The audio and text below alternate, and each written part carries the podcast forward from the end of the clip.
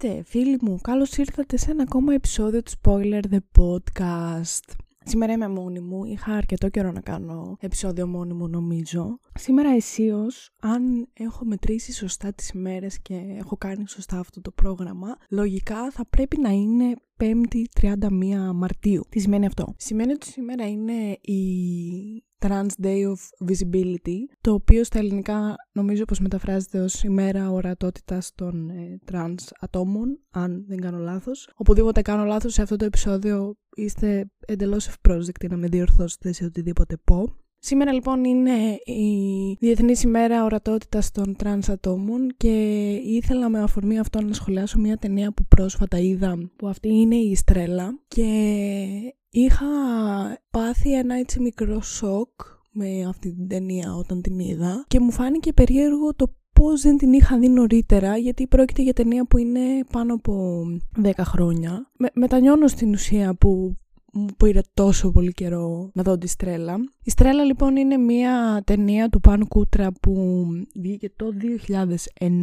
Έχει μια βαθμολογία 7,3 στα 10 αστεράκια η οποία θεωρώ ότι είναι πάρα πολύ ψηλή για ταινία ελληνική και αυτό είναι γιατί δεν το λέω καθόλου μειωτικά αλλά δυστυχώς ή ευτυχώς νομίζω ότι υπάρχει μια πολύ snob συμπεριφορά απέναντι στις ελληνικές ταινίες από τον κόσμο γενικότερα, ειδικά στην Ελλάδα, ε, με το οποίο διαφωνώ πλήρως, γιατί υπάρχουν πάρα πάρα πολύ ωραίες ελληνικές ταινίες. και δυστυχώς ή ευτυχώς δεν ξέρω γιατί έχουμε μάθει να σνομπάρουμε τόσο πολύ τον ελληνικό κινηματογράφο. Παρ' όλα αυτά, με χαροποιεί πάρα πολύ το γεγονός ότι έχει ψηλή βαθμολογία η Στρέλα, γιατί εγώ τη θεώρησα αριστουργηματική ταινία. Εγώ την βαθμολόγησα με ένα 8 στα 10, όχι απαραίτητα γιατί βρήκα λάθη, κάτι τέτοιο ή κάτι που μπορεί να με ξενέρωσε, απλά γιατί συγκρίνοντά την με άλλες ταινίες του ελληνικού κινηματογράφου, ίσως να έχω δει κάποιες που είναι πιο καλές. Πάντα όμως όσον αφορά τη δικιά μου προσωπική γνώμη. Η Στρέλλα λοιπόν είναι η ιστορία μιας ε, τρανς γυναίκας της Στέλλας, την οποία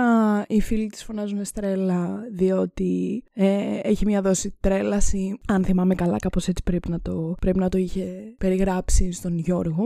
Και ο Γιώργος ε, στην ταινία αυτή είναι ένας ε, άνδρας ο οποίος βγαίνει από τη φυλακή μετά από αρκετά χρόνια, γιατί είχε διαπράξει ένα φόνο στο ε, χωριό που έμενε, αν δεν κάνω λάθος πρέπει να ήταν σε κάποιο έτσι, μικρό χωριό. Βγαίνει λοιπόν ο Γιώργος από τη φυλακή και καθώς προσπαθεί να...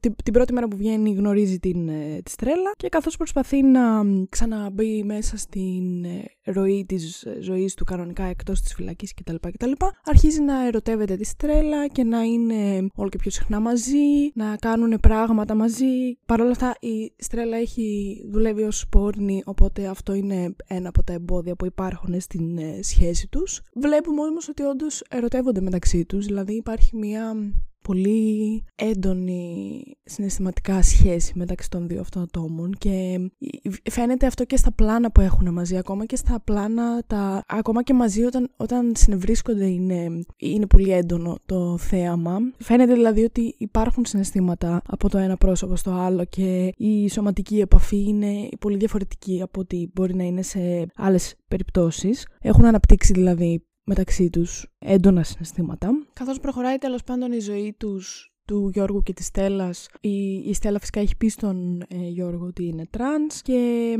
μέσα σε όλη αυτή τη σχέση ο Γιώργος προσπαθεί έχοντας βγει από τη φυλακή να βρει τον ε, γιο του, τον Λεωνίδα, τον οποίο άφησε τότε πριν από πόσα χρόνια όταν ε, μπήκε στη φυλακή. Με τα πολλά και τα λίγα για να μην ε, κρατήσει αυτό το επεισόδιο χίλιες ώρες. Φτάνουμε στο σημείο να ανακαλύπτουμε ότι ο γιος του Γιώργου είναι η Στέλλα και ήταν ένα τεράστιο plot twist για μένα αυτό. Δεν το είδα να έρχεται ποτέ και από πουθενά. Είχα μείνει με το στόμα ανοιχτό μπροστά στην οθόνη του υπολογιστή. Δεν είχα καταλάβει απολύτως τίποτα. Δεν ξέρω αν υπήρχαν σημάδια που να το υποδεικνύουν αυτό. Και εγώ, εγώ δεν τα είδα. Αλλά είχα πάθει απίστευτο σοκ με αυτό το plot twist. Πολύ καλύτερο plot twist από άλλες ταινίες που θεωρούνται πολύ καλύτερες από τη Στρέλα. Εμφανίζεται λοιπόν αυτό το εμπόδιο στην ε, ζωή της Στέλλας και του Γιώργου.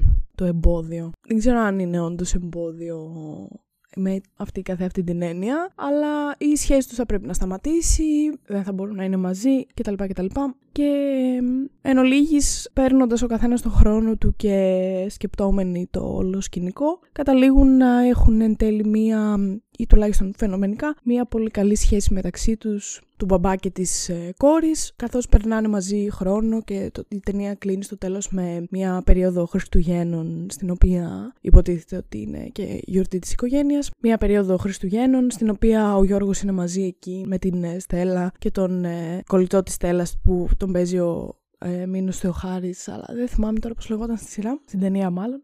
Εν ολίγης είναι ξέρω ότι τα είπα πάρα πολύ γρήγορα, αλλά κάπως έτσι κινείται η, η ταινία σε αυτά τα πλαίσια. Εμένα μου άρεσε η ταινία, έχω να πω, και πάρα πολύ οπτικά. Δηλαδή ήταν πολύ καλογυρισμένη για πόσα χρόνια, 13 χρόνια πριν, αν κάνω σωστά μαθηματικά. 13 χρόνια πριν βγήκε μάλλον, γυρίστηκε νωρίτερα από αυτό. Οπότε, εγώ τη θεωρώ πάρα πολύ καλογυρισμένη και πολύ όμορφη σαν ε, εικόνες και όλα αυτά που έβλεπα, άσχετα με το όλο θέμα που πραγματευόταν. Στο ρόλο της Στέλλας ήταν η Μίνα Ορφανού, η οποία είναι τρανς και στην πραγματική ζωή. Και επίσης είναι, θεωρώ, ένα πολύ μεγάλο θετικό αυτό, ειδικά για μια εποχή στην οποία πόσο μάλλον το 2022 γίνονται πράγματα ε, ανήκουστα απέναντι στις ε, LGBT ομάδες. Πόσο μάλλον λοιπόν το 2009 να πάρεις μια ηθοποιό η οποία είναι τρανς και μάλιστα από ό,τι είχα διαβάσει πρέπει να ήταν η πρώτη της δουλειά, δεν είχε παίξει σε κάτι άλλο νωρίτερα. Παρ' όλα αυτά ήταν εξαιρετική,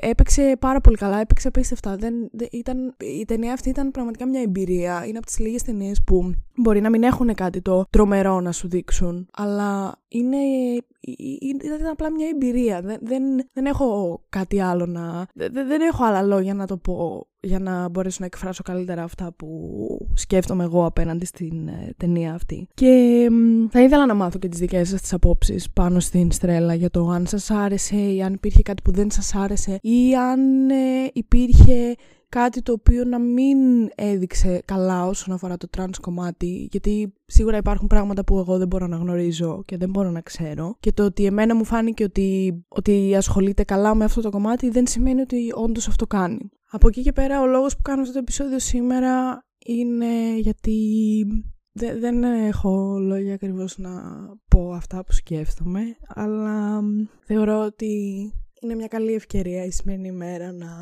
να δώσετε μια πολύ μεγάλη αγκαλιά σε όλους τους φίλους είτε ανήκουν στην LGBTQ κοινότητα είτε όχι, να πείτε ένα αγαπώ σε όλους σας τους φίλους, να μην ε, υποθέτετε ποτέ τι μπορεί να περνάει κάποιος ή να μην πιστεύετε ότι κάποιος μπορεί να είναι καλά και στην πραγματικότητα να μην είναι. Να είστε εκεί για τους φίλους σας πάντα γιατί δεν ξέρετε τι μπορεί να περνάνε.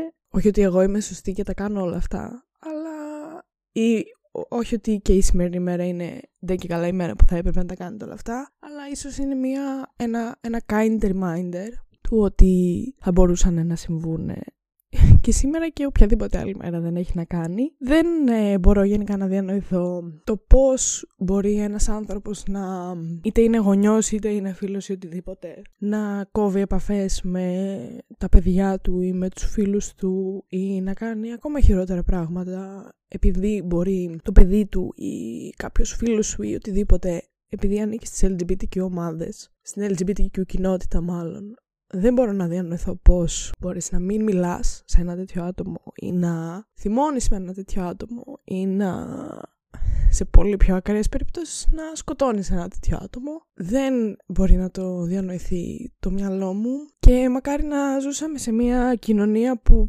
δεν ξέρω, δεν θα συνέβαινε τίποτα από όλα αυτά και σε μια κοινωνία που δεν θα χρειαζόταν να σκέφτεσαι για να βγεις έξω και να φορέσεις κάτι που μπορεί να φοράνε τα υπόλοιπα άτομα της κοινωνίας, αλλά εσύ σαν να μπορεί να σε κάνει να νιώθεις άνετα. Ή σε μια κοινωνία που χαίρεται με το ότι εσύ έχεις μπει σε μια πάρα πολύ μεγάλη διαδικασία έβρεση του εαυτού σου και μπορείς να καταλάβεις ότι δεν είναι το φίλο με το οποίο γεννήθηκες αυτό που σε εκφράζει, αλλά είναι το αντίθετο. να ζούσαμε σε μια κοινωνία που αυτό θα θεωρούνταν κάτι πολύ φυσιολογικό. Ενώ αυτή τη στιγμή θεωρείται abnormal για λόγους που πραγματικά δεν μπορώ να καταλάβω. Δεν ε, ξέρω τι άλλο έχω να πω. Γενικά καλό θα ήταν να είστε ευγενικοί με τους φίλους σας, να δείχνετε αγάπη στους τριγύρω σας, γιατί μπορεί να μην παίρνουν από πουθενά και απλά ίσως να, να μην διστάσετε να πείτε ένα σ' αγαπώ ή οτιδήποτε άλλο εκφράσει τον καθένα στους κοντινούς σας ανθρώπους ό,τι και αν έχουν περάσει ή ακόμα και αν δεν έχουν περάσει τίποτα, μπορεί δυστυχώς εσείς να μην ξέρετε τι συμβαίνει από πίσω. Μακάρι να μην χρειαζόταν να κάνω αυτό το επεισόδιο με αναφιλητά, τα οποία θα κόψω στο μοντάζ, αλλά μπορεί η φωνή μου να ακούγεται σπασμένη. Ε, ήταν πάρα πολύ μικρό για αυτήν την εβδομάδα, είναι ούτε ένα τέταρτο, αλλά είναι σημαντικό για μένα και, και, το, και το επεισόδιο αυτό σαν επεισόδιο και το να δείτε την ταινία διότι εμένα μου προσέφερε πάρα πολλά σημαντικά πράγματα και πραγματικά ελπίζω ότι θα κάνει το ίδιο και για εσάς. Δεν ε, χρειάζεται να πω τίποτα από, τα, από τις μαλακίες που συνήθως λέω στο τέλος του να ακολουθήσετε το podcast και όλα αυτά. Δεν νομίζω ότι είναι η κατάλληλη στιγμή τώρα. Παρ' όλα αυτά, την επόμενη Πέμπτη θα τα πούμε με κάτι πιο ανάλαφρο. Ελπίζω να μην σας χάλασα πάρα πολύ τη διάθεση. Ελπίζω να σας παροτρύνω να μάλλον ελπίζω να σας παροτρύνει κάπως αυτό το επεισόδιο να δείτε τη Στρέλλα. Είναι πραγματικά εξαιρετική η ταινία. Αν υπάρχει και έξω έστω και ένα τρανς άτομο που μπορεί να ακούσει αυτό το επεισόδιο και έχει δει τη Στρέλλα ή θα δει τη Στρέλλα ακούγοντας αυτό το επεισόδιο, θα ήθελα πολύ να ακούσω αν όντως είναι μια καλή απεικόνηση και αν άρεσε αυτή η ταινία. Και από εκεί και πέρα σας ευχαριστώ που ήσασταν εδώ για άλλη μια Πέμπτη και ας ήταν μόνο για 15 λεπτά ή πόσα είναι τέλος πάντων. Θα τα πούμε τις υπόλοιπες μας Πέμπτες με κάτι όχι τόσο σοβαρό. Και πάλι σας ευχαριστώ που ήσασταν εδώ γιατί τώρα που το θυμήθηκα κλείνουμε ένα χρόνο. 25 Μαρτίου κλείσαμε ακριβώς ένα χρόνο ε, έξι μέρες πριν από σήμερα αλλά είναι απίστευτο το πως ε, είναι αυτό το πράγμα αυτό το project που ξεκίνησε από την βαρεμάρα τη δικιά μου. Είναι εδώ ένα χρόνο και το ακούτε και κάνουμε παρέα και έχω γνωρίσει άτομα μέσα από αυτό.